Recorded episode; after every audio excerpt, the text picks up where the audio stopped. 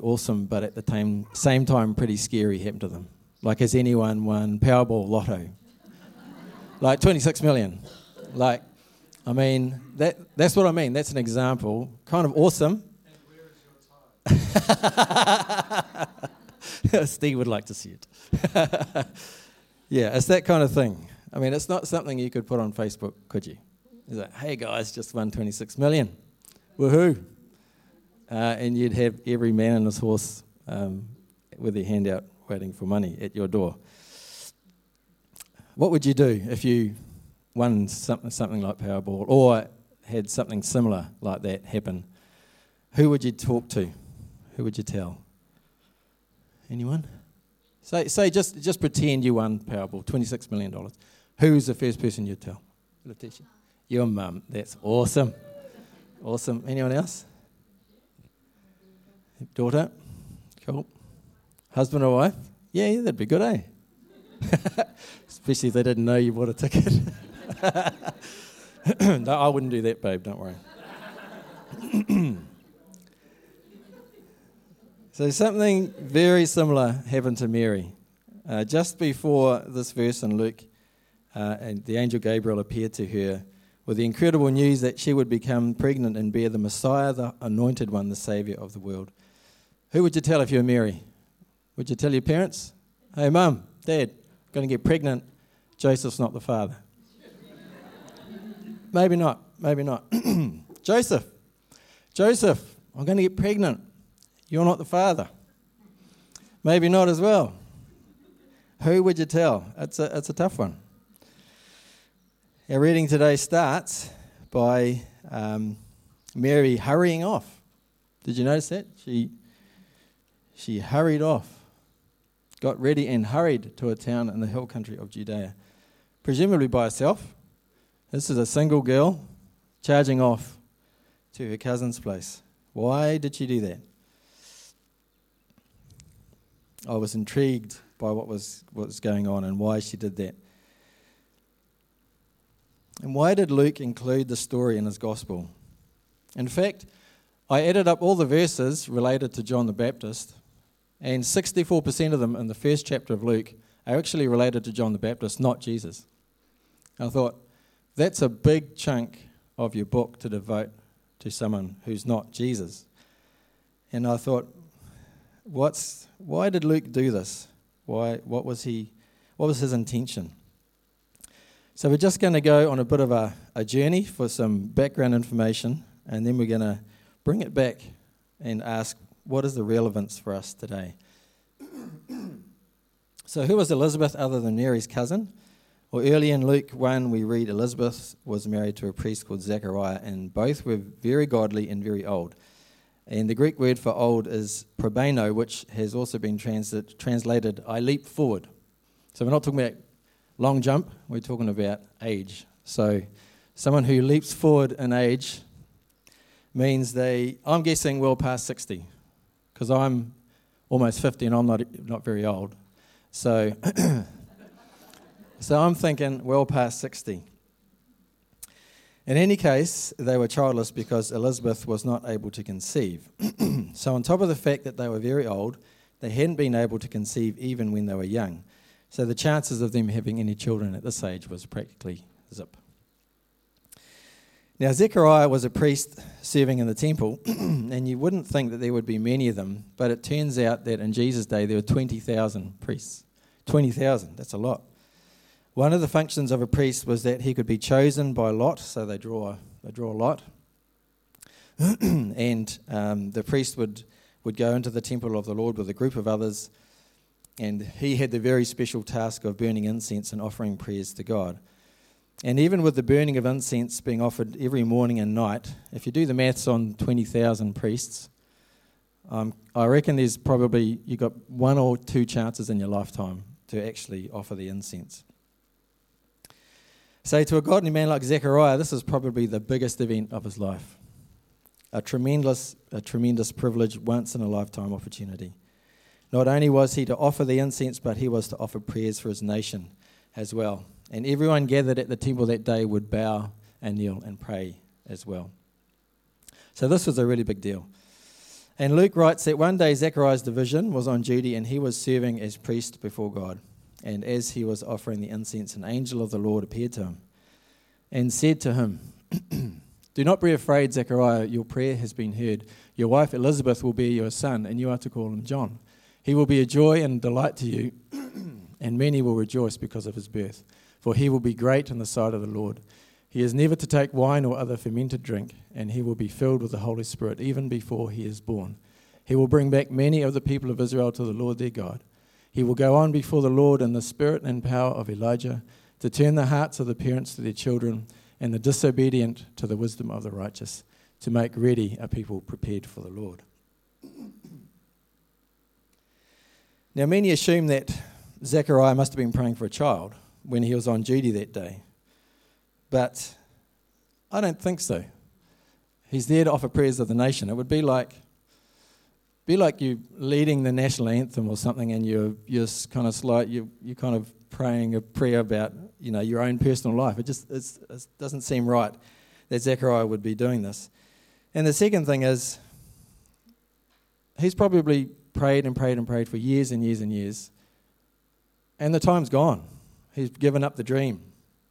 There's no chance that he and Elizabeth would ever have children anymore, so why would he be praying? So I think the angel Gabriel, when he, when he said, Your prayer has been heard, it must have been in the past. That's what, that's what I'm thinking. So it's probably more likely that Zechariah was praying for the Messiah to come and save his people, and little did he know what was about to happen. Sometimes we pray for something for a long, long time. We pray for the salvation of a spouse or child we pray for a calling or ministry. We pray that God would bring that special person to us. But after years of heartfelt prayer, it's easy to give up out of discouragement. Excuse me. Zechariah and Elizabeth probably prayed years of passionate prayer for a son, but gave up a long time ago. And I get that. I prayed 20 years for a wife. And I used to gather at CR with Des and John and a few others, Tom and they would hear my complaint. it is. So I get that.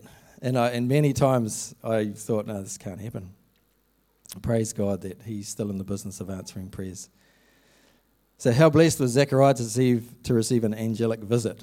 I would have been stoked if an angel appeared to me and said, Don't panic, mate. Sarah's on the way. But let's get back to what the angel said. What a promise. Even though they were an old barren couple, they were to have a baby, and not just any baby, a very special child who would grow up to become like the great prophet Elijah. He would prepare the people of Israel for the coming of the Lord. What a job description. And what did Zechariah say? Yes, sir. What did he say, sir? No, he didn't. He said, How can I be sure of this? I'm an old man and my wife is well along in years. Nice one, Zach. You're talking with an angel. Is that what you'd say if you're talking with an angel? Uh, I don't think I really believe what you're saying, mate. I just. Aren't you grateful how the scriptures portray such typical human behavior? It's very comforting to me. In any case, Gabriel wasn't impressed. he said, I am Gabriel. Who do you think I am? I stand in the presence of God.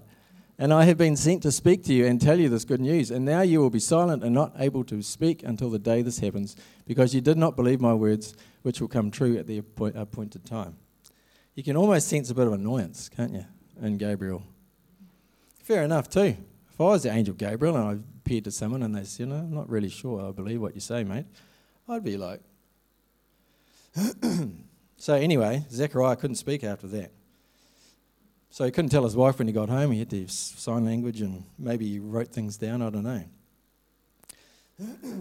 but sure enough, Elizabeth got pregnant. And the scripture says she remained in seclusion for five months. And I did, I did quite a bit of research on why. Why would she remain in, in seclusion for five months? And no one really knew.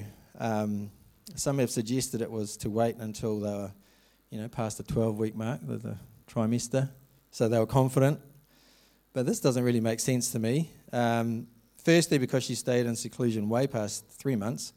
And secondly, this is what she said The Lord has done this for me, she said. In these days, He has shown His favor and taken away my disgrace among the people. Oh, thank you. So she had no doubts. It doesn't sound like someone who's like hiding away just in case it doesn't happen.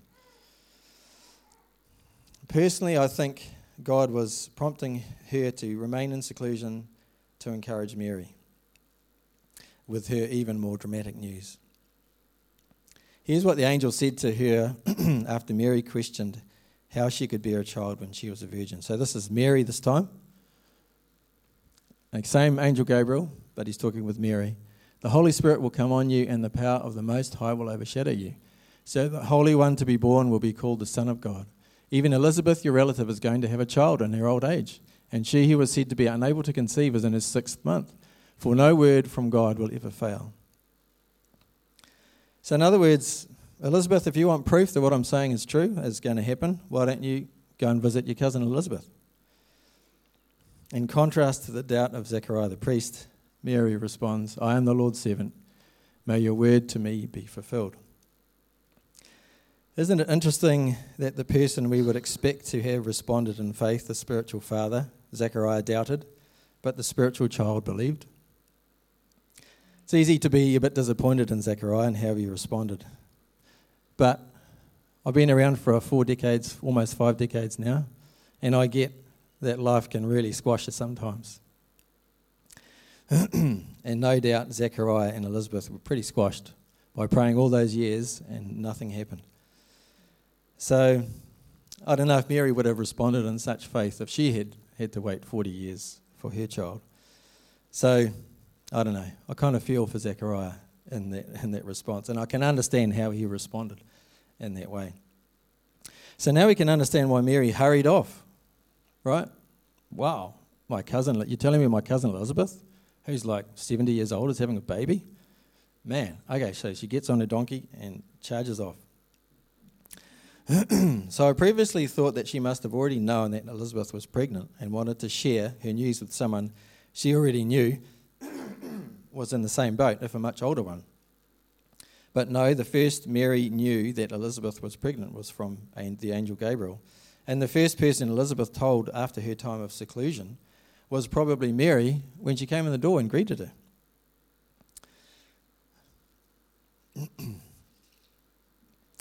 And just as the angel had foretold, John was filled with the Holy Spirit even before he was born and leapt for joy when he heard Mary's voice. Elizabeth knew that Mary was going to carry a child that was far more special than hers, to the extent that she called the child my Lord. Why am I so favored that the mother of my Lord should come to me? Now, there's no indication here that Mary was actually pregnant at this stage. So, this, I think, is actually a prophecy an incredible prophecy. The mother of my Lord. Wow. I, I didn't prearrange that. okay, so the ministry of John. Who's this child, John, who leapt for joy while still in his mother's womb? Now that we've under, understand a bit more about this passage that we read from Luke, uh, we can explore that, that question. Why did Luke include this big segment on John the Baptist and his parents in his gospel.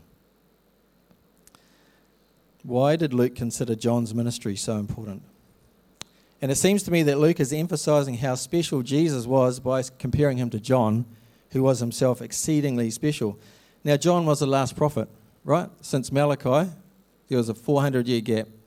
Now, the people of Israel were probably like Zechariah and Elizabeth. They've been praying for so long for God to move, for God to send a prophet.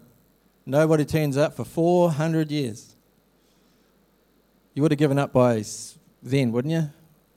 Okay, maybe God's forgotten about us. And yet, with John the Baptist, here was a true prophet and the last prophet. He's no more prophets in the, in the line of the Old Testament were to come. God was moving again and moving in a huge way. Now, John's whole life purpose was about Jesus. If you look at his life, he never got married or had kids. He had no money. He didn't store up anything. He didn't have a flash house. He lived in the desert. he didn't enjoy the finer things in life. Poor bloke, he couldn't have any wine. no craft beer. He went about in camel's hair. He ate locusts and wild honey, that's it. Locusts are coming back into fashion, insect bars, but I'm not sure that I'm keen. and he made some very powerful enemies in the form of King Herod by telling him it wasn't lawful to have his brother's wife, Herodias.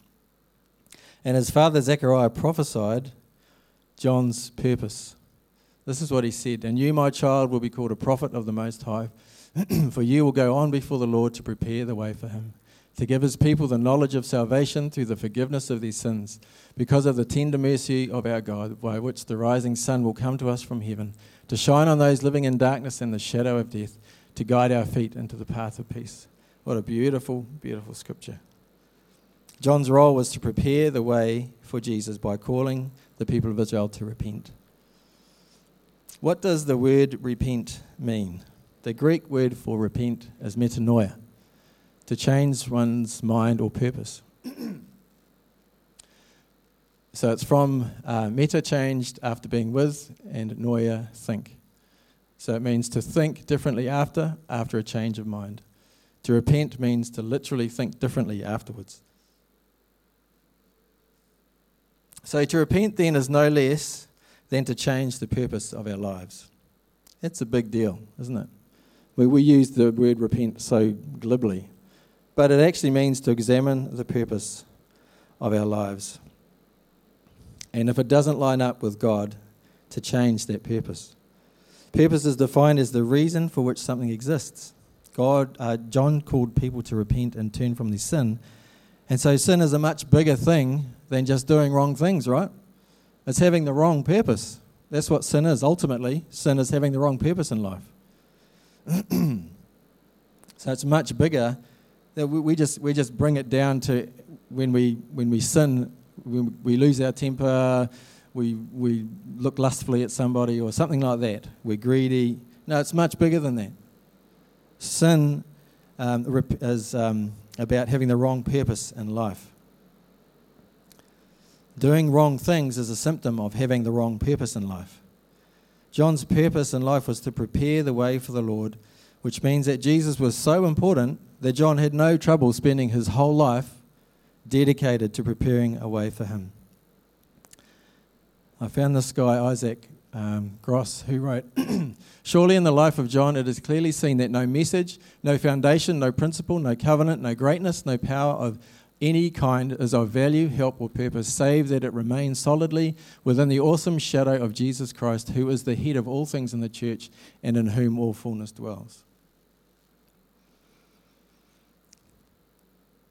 I wonder what John would make of our Western civilization with its emphasis on finding our purpose in sexual relationships, wealth, achievement, productivity, and pleasure.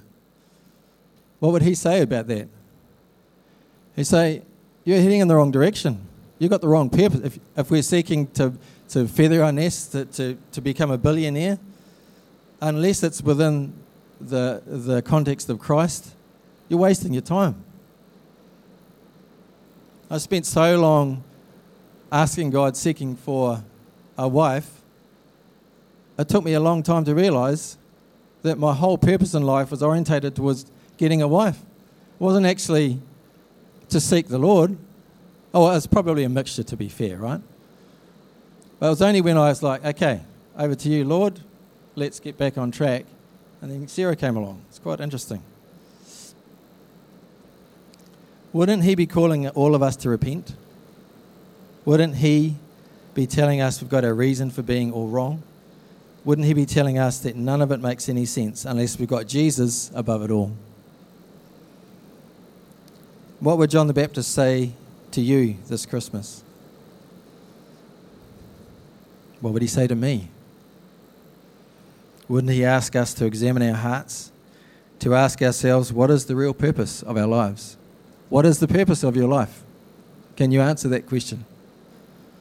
What is the purpose of your life? James Smith, in his book, You Are What You Love, writes this What do you want? That's the question. It is the first, last, and most fundamental question of Christian discipleship. This is the most incisive, piercing question Jesus can ask of us, precisely because we are what we want. Our wants and longings and desires are at the core of our identity, the wellspring from which our actions and behaviour flow.